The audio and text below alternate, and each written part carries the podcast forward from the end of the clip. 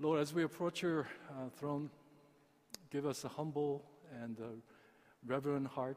Um, pray that our heart's desire is that you will speak to us. Um, and may we hear it with gladness and with the full obedience. And again and again, Lord, may you be glorified in and through our lives, and may the words of our mouth and the meditation of our hearts will always be pleasing and acceptable to you. And let this time be the time where we can encounter you uh, through the Word, by the teaching of the Holy Spirit. And um, Lord, may you will be done. We thank you for the tithe and offerings that we can and we are able to bring before this altar. And we ask that you will multiply it for your uh, kingdom use, uh, to expand your kingdom, and to bring relief and hope Uh, to the hurting and the lost uh, that are both near and far. Uh, bring our uh, Thailand mission team safely this Tuesday afternoon, and uh, may we continue to uh, just be mindful of, of completing the ministry that you have entrusted us by preaching the gospel in season as well as out of season. may you will be done now, and we pray all this in Jesus' name. Amen. Our focus today is uh, Revelation chapter 17 and 18, but uh, specifically uh, we'll be re- reading from chapter 17, verse 1 through uh, 6. So we won't be reading the entire chapters, but uh, we will try to cover as much as we can. But uh, we're going to only focus on verses 1 through 6 of Revelation chapter 17. On one of the seven angels, who had the seven bowls came and said to me, Come, I will show you the punishment of the great prostitute who sits by many waters. With her, the, the kings of the earth committed adultery, and the inhabitants of the earth were intoxicated with the wine of her adulteries. Then the angel carried me away in the spirit into a wilderness. There I saw a woman sitting on a scarlet beast that was covered with blasphemous names and has seven heads and ten horns. The woman was dressed in purple and scarlet and was glittering with gold, precious stones, and pearls. She held a golden cup in her hand filled with abominable, abominable things and the filth of her adulteries. The name written on her forehead was a mystery Babylon the Great, the mother of prostitutes and of the abominations of the earth. I saw that a woman was drunk with the blood of God's holy people, the blood of those who bore testimony to Jesus. And when I saw her, I was greatly astonished. I really felt uh, the need to uh, uh, bring a little bit of recap uh, from last week's message, uh, where in chapter 16, verse 17, if you have a Bible with you, just you can quickly glance at it. But in verse 17 of chapter 16 of Revelation, it says, um, I mean, at the, at the end of seven year tribulation, remember we talked about that as the seventh angel poured out the seventh bowl judgment? It says a mighty shout came from heaven and said, It is done. It is finished. This is uh, what we are seeing is the end of history as we know it. And these words, it is finished. I mean, we heard the same words before, and guess where? It was on the cross. 2,000 years ago, when Jesus died on the cross as a perfect sacrificial lamb, God had to pour his wrath onto his own son to not to condemn the world, but to save the world through Jesus, that whoever confess with their mouth and with their heart that Jesus is their Savior and the Lord, that they will come to salvation. That they will escape from this wrath that was poured onto Jesus. And, and you know, Jesus said, you know, why thou have you forsaken me? Along with it is finished. When he said it is finished, that means the work of salvation, redemption, atonement, it's all completed. It's done. But here in Revelation 16, verse 17, This same wrath of God that was poured upon Jesus on the cross is now is ready to unleash upon this evil world. There will be no escape unless you are born of God and washed by the blood of Jesus Christ. Unless you trusted and believe in the work of Jesus on the cross when he said, It is finished, because he took upon our wrath, our judgment, our punishment. It's the same, it is finished. You know, this is the exact time where, as I said, at the end, this is the end of the world as we know it, as the seventh angel with the seventh bowl judgment, with the combination of a war of Armageddon. And this, I can't, it's unimaginable, 100 pound of hailstone will fall from the sky, and the greatest earthquake that you will, we will ever have experienced in all humankind will split Jerusalem into three pieces.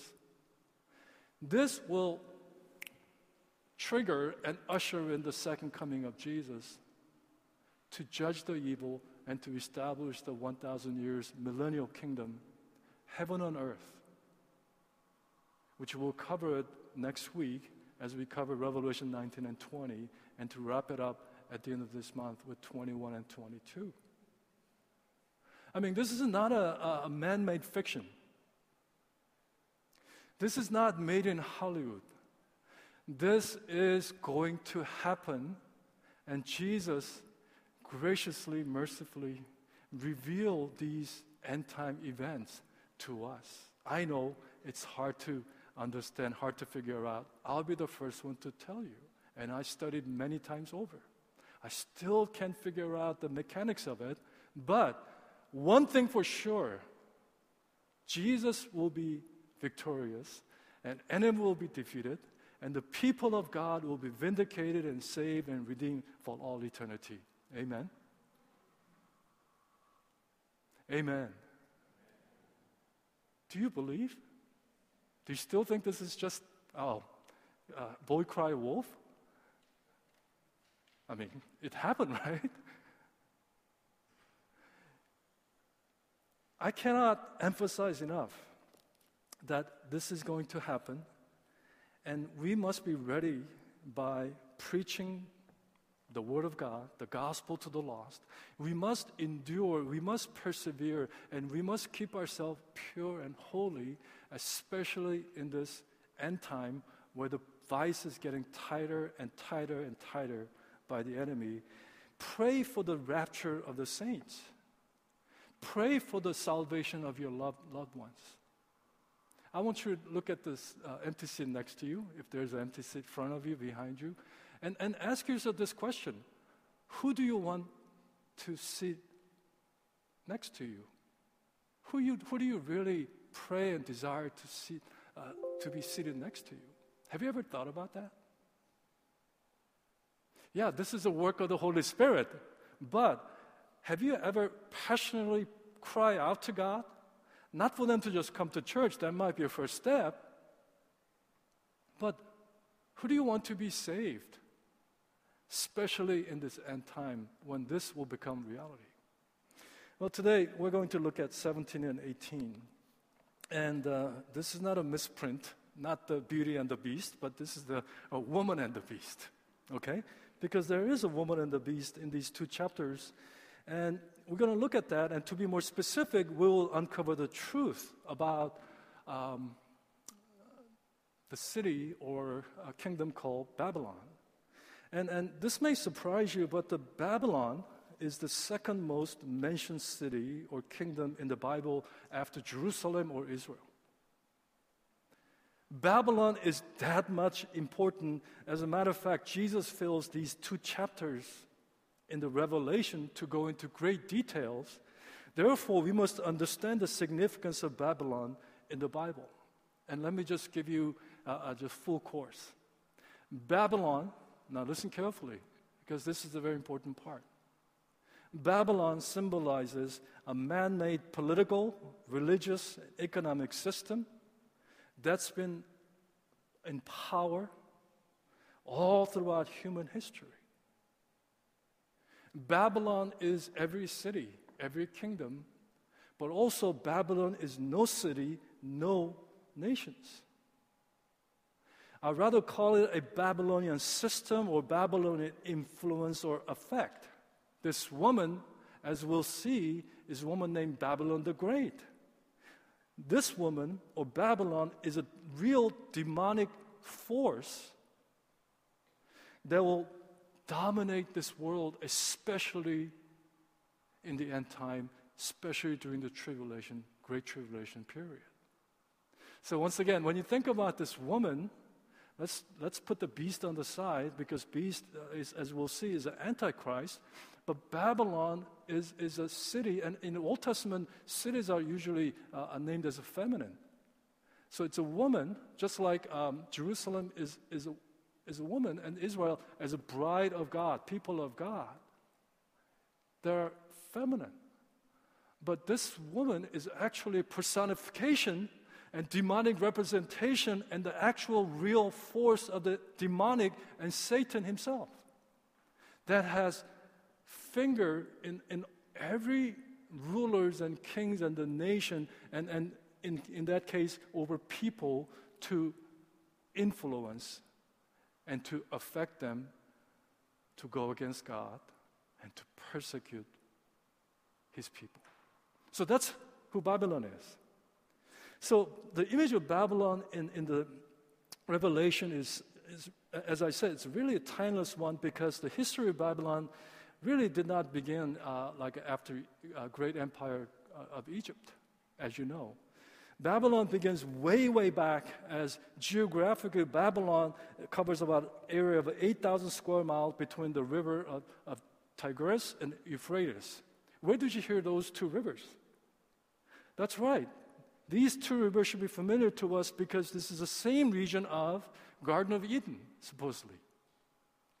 As Garden of Edens were nestled and situated between these two rivers, Tigris and Euphrates, where Adam and Eve were first placed. The most per- perfect place that you can ever dream of and think of, but this was the place where the first lie to men about God were whispered.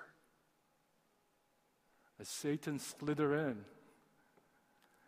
and then Kosha, you know, tempted Eve.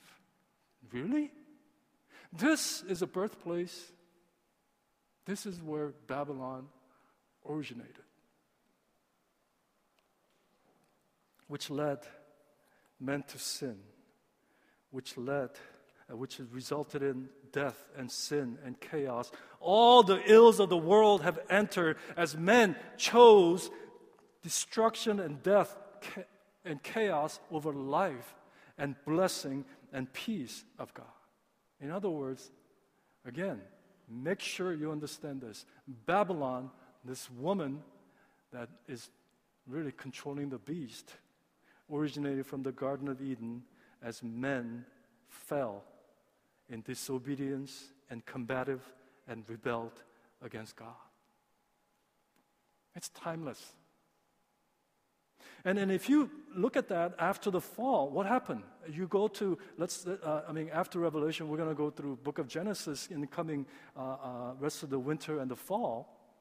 But if you go through uh, scripture as you're going through M'Cheyne, um, you know, you'll see the, the evil and the sins of men have decreased after the fall of man. No, continue to increase where God definitely saw it, and God sent massive flood to kill everyone except eight people. And in Genesis 10, you see the genealogy of a family of Noah that grew into big population and they began the civilization and they gathered together and they started a city called Babel. And it's interesting in chapter 10, as you see uh, genealogy of Ham, the first king of Babel is none other than Nimrod. Now, I know. How many have ever been called Nimrod? I know Nimrod is nowadays known as socially awkward and kind of weird people. We call them Nimrod. You Nim- Nimrod or something like that. But Nimrod appears here as the first king of Babylon. And it's interesting that the name Nimrod means, guess what? Very mighty, skillful hunter. It's good, right? But hold on to that because it's more than just a mighty hunter. It also means let us revolt. Don't call other people Nimrod. It really means not just you're a mighty hunter, but you are, you are really revolting, rebellious kind of person. In reality, this was exactly what the Babylonian was a manifestation of open rebellion and defiance against God and His rule. As Babylonian, Babylon, Babylon means uh, uh, literally a, a personification of Satan himself. And as I said, it rules over kings and the uh, uh, rulers to affect the whole nation where people reside. Now, let's continue this a little bit because I, I really think this is important because when you go uh, immediately chapter 11 of Genesis, what do you see? Tower of Babel, right? Babel. And, and right there, you, you don't have to interpret so much. It says the reason that they made this tower is, it says, to make a name for themselves, which is a code name for, I want to be my own God. Why did they erect all this that reached to the heaven? By the way, you know, Babel is combination of two words, Bab and El. El, I, I think you guys know, right? Anytime you see El, is referring to the mighty God. It's about God, I mean, like uh, Israel. It's a nation of God. Like Emmanuel, God with us. Uh, you know El Shaddai and El Elyon and El Roi and you know El refers to well, El Nino, El Nina, if you prefer that way.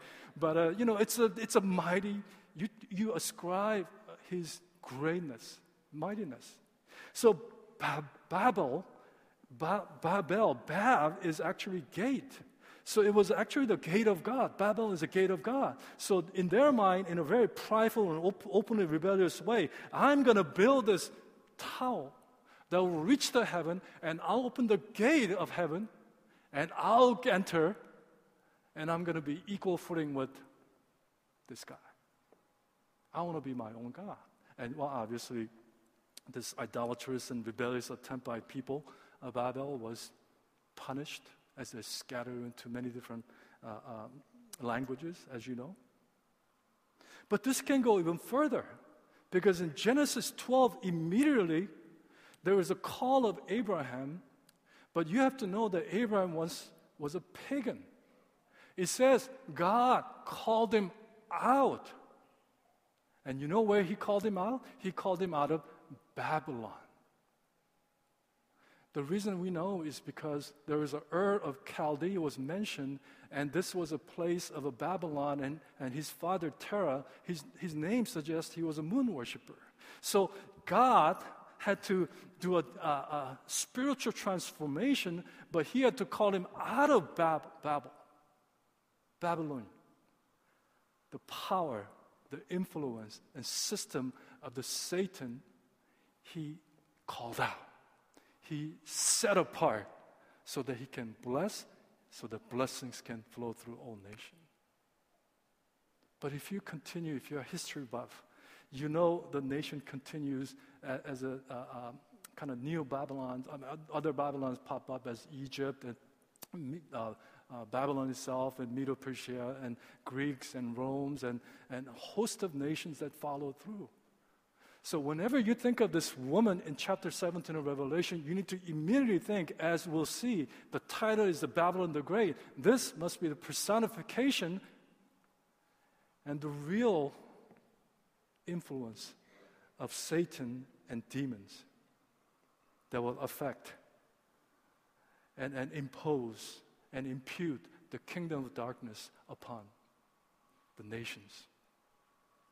You know, when, when the, the movie Matrix first came out, how many of you seen the movie Matrix? I thought of this, this thing right away. By the way, you single ladies, you are dating somebody who hates Matrix, don't date him anymore. Because he doesn't know what, okay, what the reality is, the spiritual reality as well as what's going on all around us. I mean, the Oscar winning performance by Keanu Reeves, just outstanding alone. but you know, it's kind of interesting. They use the word Babylon there as well as Zion, right? But that all the thing, what you see is not what it is. It is being controlled. People are being indoctrinated. Gradually and subtly, we are under the power of Satan, who is ruling over this earth. That's Babylon. And during the tribulation time, please don't discount this.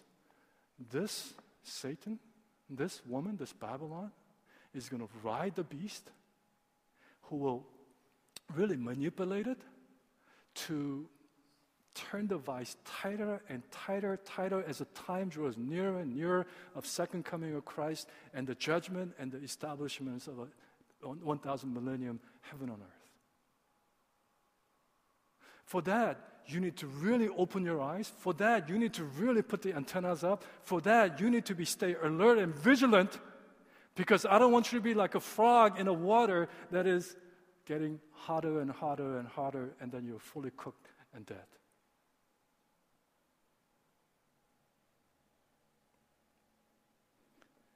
Don't laugh at this. This is real and this is serious. The root of all paganism, the root of all false religion, root of all false teaching, rebelliousness and defiance and spiritual pride towards God and towards his people all started with this woman called Babylon. And this Babylonian influence and effects been carried on all throughout human history, human history, and we are currently, right at this moment, we are living in it and through it. And as people of God, we need to know what's going on. You cannot just sweep in along with the rest of the world, thinking, ah, it is what it is. No. Remember, as we talked about the seven churches, especially in church in Pergamos, uh, later um, this uh, headquarter of pagan worship was moved to the Rome, uh, but it says, Jesus said, the seed of Satan was in that city. And back then I told you, it's not just Pergamos, it's not just Rome. Here in DC, there is a seed of Satan. Is this going through one year and going out through the other year, folks? I hope not. This is your life, this is your family's life, this is your uh, uh, best friend's life, is at stake you need to prepare.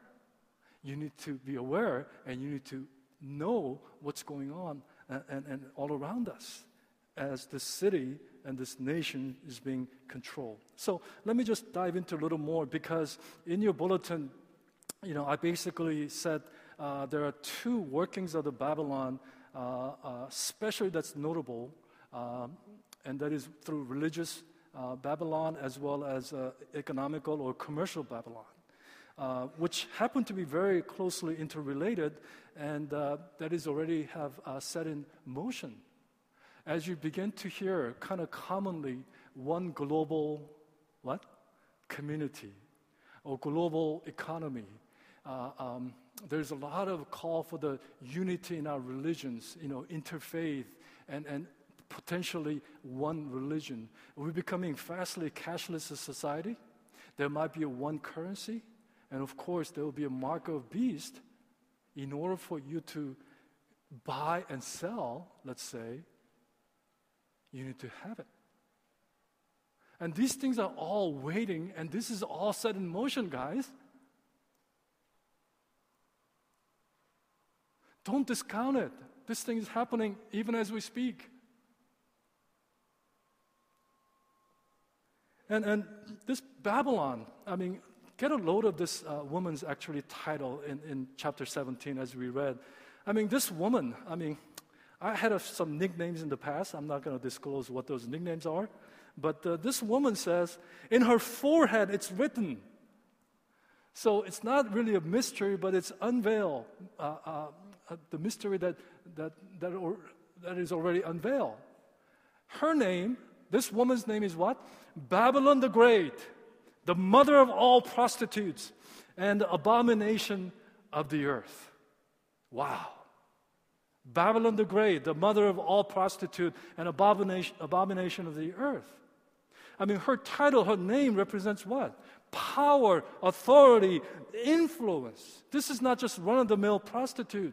This is a mother of all prostitute.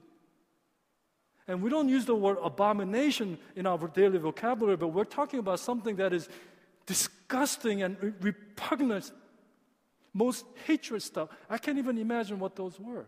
But she is abomination of, of our earth, and she manipulates, now get this, all of her daughters, cities, and nations into fornication and prostitute. She can because she's a mother of all prostitutes. Don't underestimate the power of this woman. You can already see the effect whole worldwide, not just even here or even Germantown. And then notice, she's riding this beast that has seven heads and ten horns. And this beast is, um, we're not going to have a lot of time to talk about this, is Antichrist himself. But she's in a position, it says riding what? She's in a position of control like a rider of a horse. This is, this is not same, uh, same people. She's a woman and she's a beast and she's riding it. In other words, she is coercing and manipulating this wild animal. There's intimate relationship. And, and at the end of the day, Satan is literally using Antichrist to do whatever she wills. Now, okay, it's kind of awfully silent here. Is this too serious? I hope you can put some smile on your face because we know how the outcome at the end there's a victory, right? Amen. But you know, it's there's a lot of nuts and bolts here, uh, but which we cannot get into detail. But someday we may. But during the like half uh, minute of tr- tribulation, as this woman is riding the beast to do whatever it can to influence uh, uh, Babylonian system and Babylonian value, Babylonian uh, effect onto the whole nation and whole wide world, to try to uh, come up with the one religion and everything oneness, right? Under this rule. Eventually, this uh, beast will turn it against Babylon, and it will, in this case, the country or, or the, uh, um, the cities. And, and this Antichrist will really position himself as God and, and uh, uh enforce people to worship. And again, with these seven heads and ten horns, you know, there's a lot of, uh, you know, I know some of you probably thought about is this European Union? You know, is this Roman Catholic Church? Because this letter was written in first, first uh, century uh, during the time of Roman uh, occupation, right, and, and oppression. There is some truth in that, uh, as if you look at Daniel's um, interpretation of uh, King Nebuchadnezzar's dream, where he saw the golden head and the iron, um, no, silver breastplate and copper loin cloth or whatever, and then the the feet and the legs were all made with the irons and clay. You know, um, there's like seven, what do you call it, kings in the Roman Empire, or th- there's like a ten. Um, okay, seven nations or, or 10 nations or whatever. Again, it's very hard to grasp and understand and say, aha, I got it. But a lot of people think those 10 uh, iron and clay uh, mixed uh, were is coming in true when the European Union got together and you know all came together as a one uh, union and, and one currency and all that. You know, f- funny thing is also somebody said uh, in two dollar euro coin that there is this woman and the beast actual symbol was in that coin even it's amazingly things are now i know you guys are going to go home and google it and the two dollar euro coin or something. And uh, you'll probably see a woman uh, riding a bull. But this is uh, uh, uh not seven horns and ten uh, heads or anything like that but things are as much as it's difficult to understand things are really coming together as far as the political, religious, economical, the, the climates even as current. And one thing I don't want you to just gloss over is that this Babylon, as you just read, don't lose me on this one because we're going to uh, uh, really finish with the uh, kind of application that I really want you to take home with. This Babylon, as you see, is just adorned with the purple cloth, which symbolize royalty, fine jewelry, gold, and, and holding a golden cup. These are all disguise to deceive people. Because what, what Satan himself, Babylon, this woman is trying to do, is to appear as what Paul says in uh, Corinthians as an angel of light, to deceive many. Um, even the golden cup, sort of, uh, um, uh, kind of a, is a cheap version, imitation of the cup of the Lord. Purple clothes, royalty. Gold symbolized divinity. All these things that you see that is adorned and, and, and be put on this woman to reveal him, herself, what we are seeing is this Babylon is going to call upon people to idol worship, to call upon false religion, uh, to have people to uh, uh, bow down to the golden calf. Anything that take away from God in, his, in one's worship, that is idol worship, that's false religion, that's false faith. And what this woman and the beast is going to do, this tribulation time is such that before you can say, oh, this, this is happening, it, will, it might already happen. And it's already happening. So I want you to really, you know, um, keep your uh, antenna up and uh, understand uh, what's going on because, again, Babylon represents what?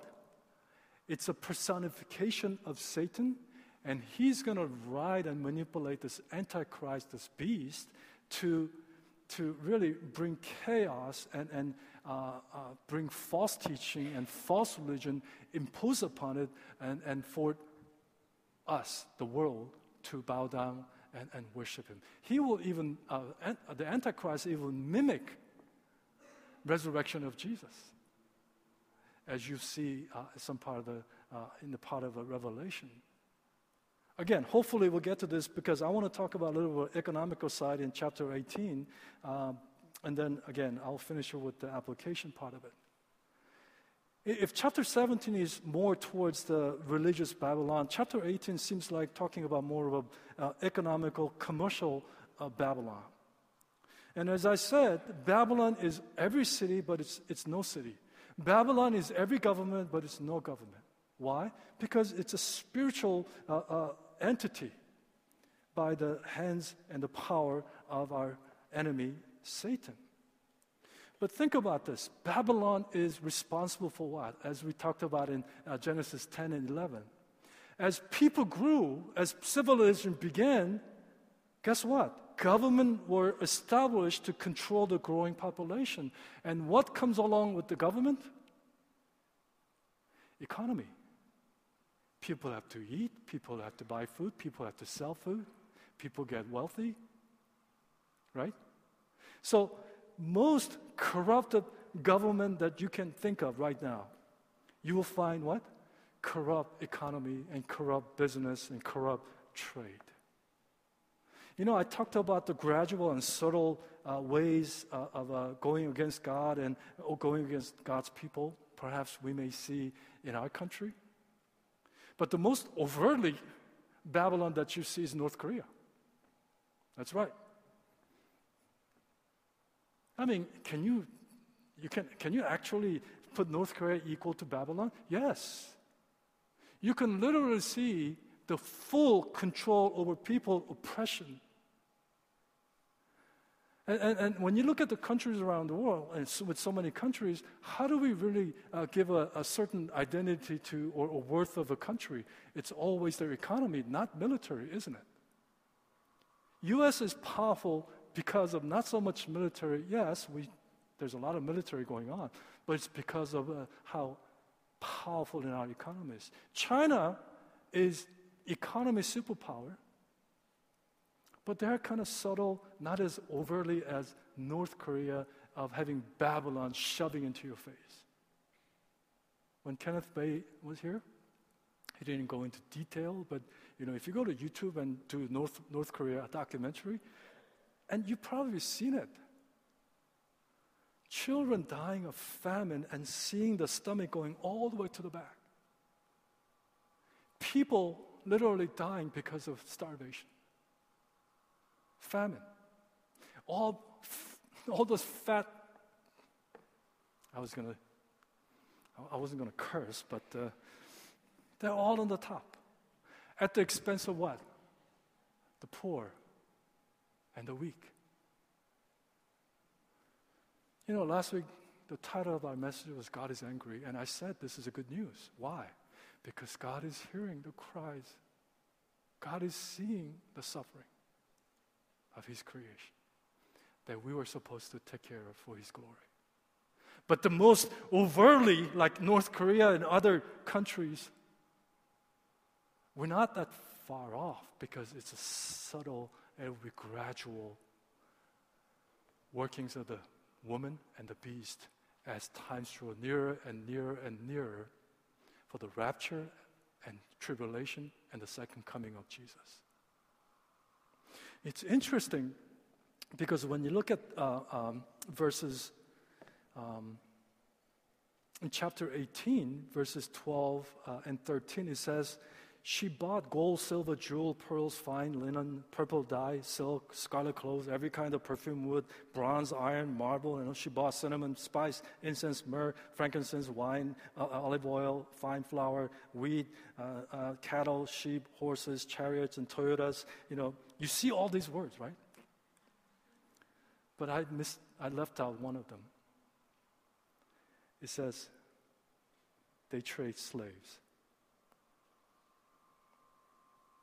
They trade human lives. Did you know in ancient Rome, one third of population was made of slaves? If they had a Craigslist in Rome, it would not be unusual for about 10,000 human beings be, be put for auction and sold and bought on, on one day. We're talking about your little sister, your little brother, or your mom, or your dad, your uncle in a slave market. You think that stopped? You know, my wife just emailed me, and uh, she just, by the way, you know, this short term mission was according to, uh, I don't think my wife is type of tr- over dramatic, making, uh, making, making him over dramatic, but she said uh, there was a severe, severe spiritual attack. Everybody got sick on Tuesday, you, you will see Erin probably limping, you know, because she fell. And my wife fell, and they all went through severe, severe physical attack. And it comes from spiritual attack. There is a cost to pay uh, in your short term mission. It's not a just having a trip overseas and, and enjoy their food and take some few pictures and come home and said, oh, we did this and we did that. But in this uh, email, she said, you know, she saw, and, and the rest of the team saw, uh, and especially in the border of Burma and Thailand, she saw so many children being sold into sex, slavery, and, and human trafficking. And, and, and this life impact is saving them, and she could literally see how these kids were so, I mean, their eyes are just wide open, but they they feel so kind of at, at, oh, I'm safe here. We are five, 6,000 miles away, maybe. We're totally removed from those kind of things. We don't see slavery is going on here. But the, you know what? Babylonian system is still active and alive. And Christians, we just sit on our hands and we're just going about doing our own business, trying to make extra buck. And again, I'm not rebuking and condemning any one of you. As I'm part of your community, I need to call this church to stand against this woman and the beast that is trying to kill, murder, and just death into innocent lives by means of greed, self indulgence, self pleasure, by means of materialism and covetousness.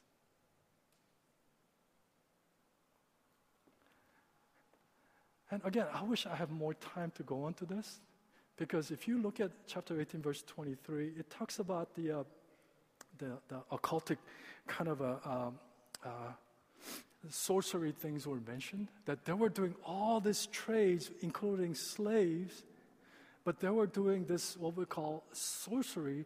And the Greek word for sorcery is pharmakeia, where we get the pharmacy, where we get the word drugs that all occultic experience is, uh, was, was done through uh, uh, the administration, uh, administration of drugs. To have that euphoric experience, that out of body and the, the spiritual experiences. And you know, do you think there's a Babylonian effect here in this city where Satan sits? How about Frederick, Germantown? Damascus, Rockville, DC, any affluent area, as people are getting high on drugs? Every stronghold, every bondages has its root in Babylon. And in the end time, she will ride this beast to manipulate the people of this world because he knows he ain't got much time left. So let me just bring into closure with few application. Now, again, what you have heard thus far, this is might be just a you know, um, uh, yeah, uh, appetizer. I just want you to understand who Babylon is as as brief time that we had, and, based on chapter 17 and chapter 18 of Revelation, that there is a Babylonian effect in our, uh, our world uh, uh, economy and the politics and uh, even religions as people are forced to bow down to golden calf and idol worship. These things are happening left and right. So, my question and my challenge and encouragement, and, and hopefully your takeaway today is following. First, as Jesus revealed in verse 4 of chapter 18, it says, Come out of her, my people, that you may not be partaker of her sins, and that you receive not of her plagues. Highlight those words. Chapter 18, verse 4, it says, Come out, come out, come out of her. Who?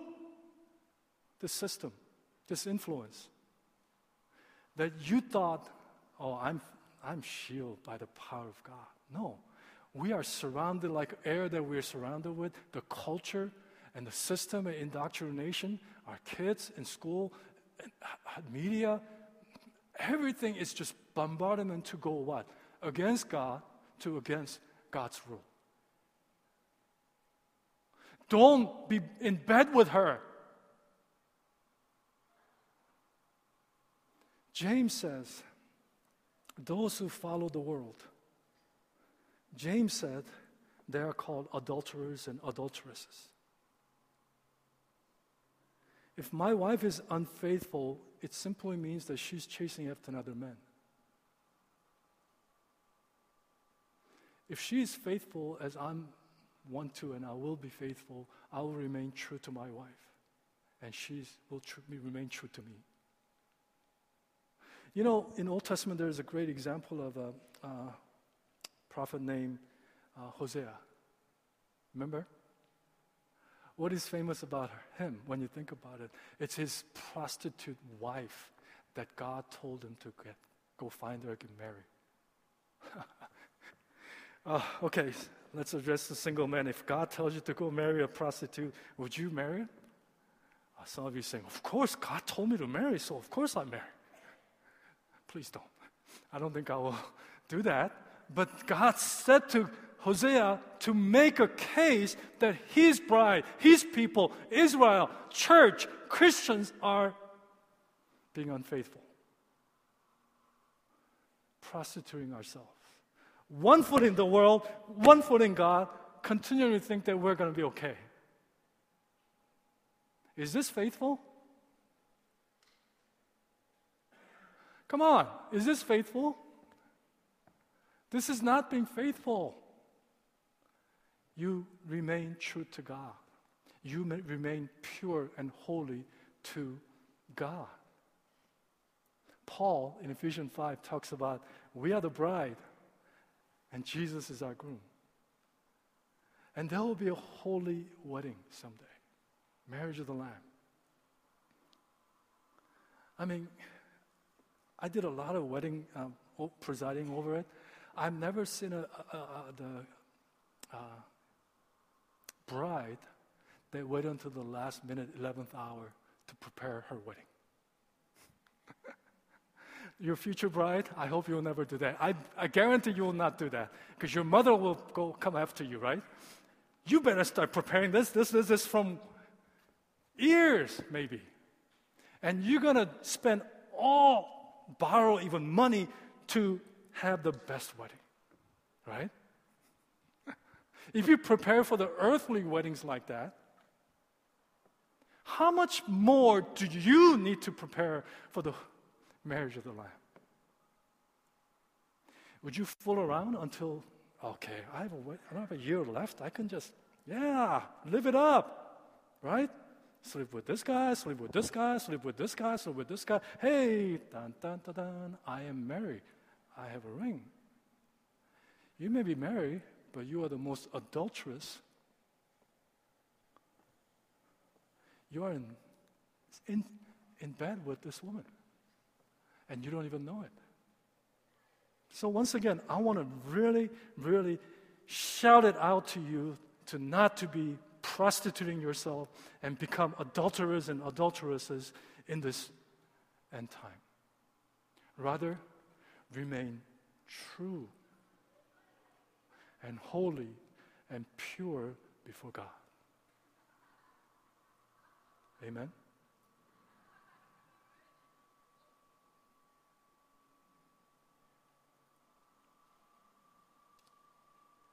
When we were studying the book of uh, M'Cheyne reading, we were going through all this Matthews and, and Acts, and in Acts chapter 5, I need to bring it to attention. There was a godly couple named called Ananias and Sapphira. This is a Christian couple that seemed to be godly and devout, but inside of their hearts, what they were after was not God. They were after their own money. Do you think that will not happen to you? Do you think it will not happen to me? I can go on example after example. People who says I will remain true to you, but you still dabble on and compromise with the worldly Babylonian system. You need to really repent, and we need to remain true and walk humbly before God. Paul said in 2 Corinthians chapter 6, do not be yoked together with, says unbeliever, let's say Babylon. What do righteousness and wickedness have in common? Can you answer that? How can a light live with darkness? Where is a harmony between Christ and the devil? How can you be, uh, uh, uh, have a union when you are called as a living temple of God with an idol worship?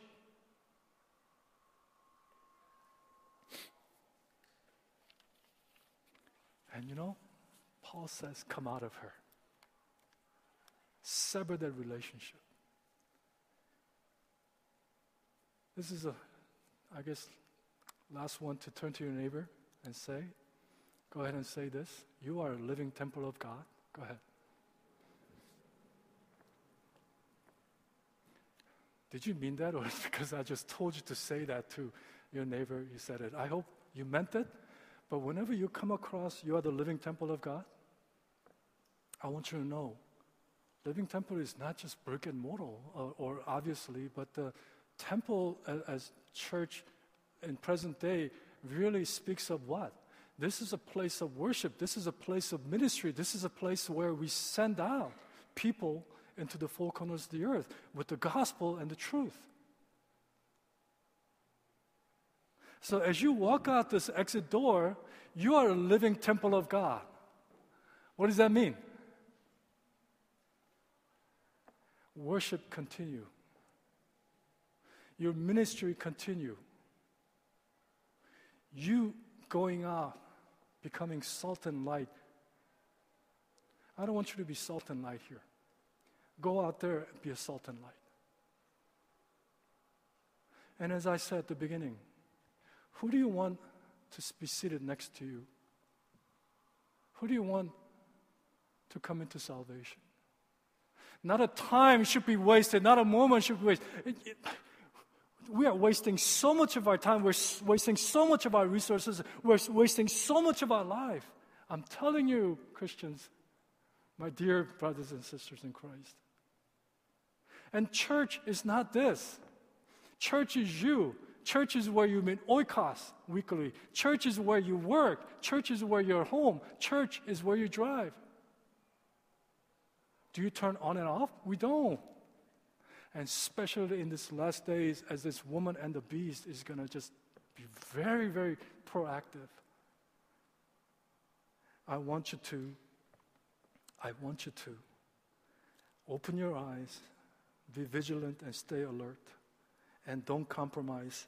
Don't be conformed to the patterns and systems of this world, but continue to be overcomer and the transformer, uh, transform mind and hearts uh, through the Word of God. There's a great line in chapter 18, verse 2, where it says, Fallen, Babylon is fallen, the great city is fallen. Praise God. The reason that it is repeated is because it indicates its certainty that it will fall. And stop asking me the question, will, will I be raptured before the tribulation? Based on my studies, the true church, true believers will be raptured. That you don't have to go through the seven years of tribulation under the influence, greater influence and effect of this woman and the beast.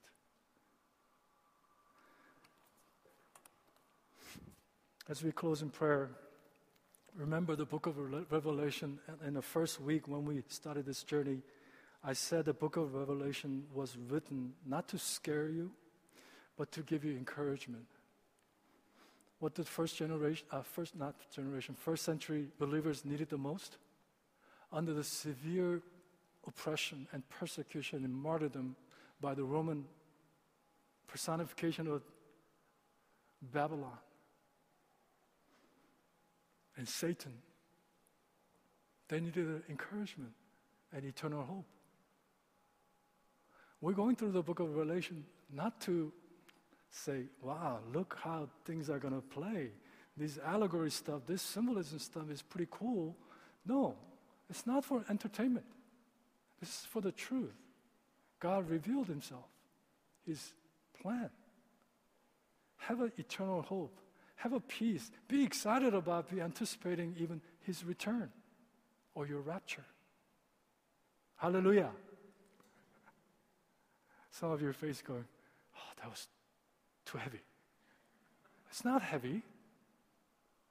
I want your feet to be like walking under a cloud as you go out because you have an opportunity to preach the word this week to your loved ones, to your coworkers, I pray that you'll cry out to God. You know,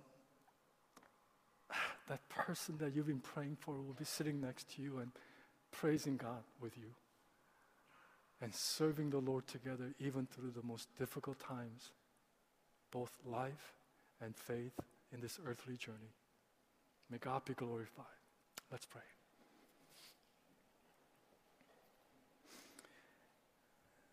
We went over a little bit of time, but I really wanted to sing that song again. And if you can, please uh, just rise from your seat and um, let's sing Beautiful Savior, Jesus. And at the end um, of uh, that song, we will close with the words of benediction and we'll have time of uh, fellowship and the welcoming of one another. Okay? Let's stand together and let's sing this praise to the Lord. It's all because of Him, it's all because of Jesus.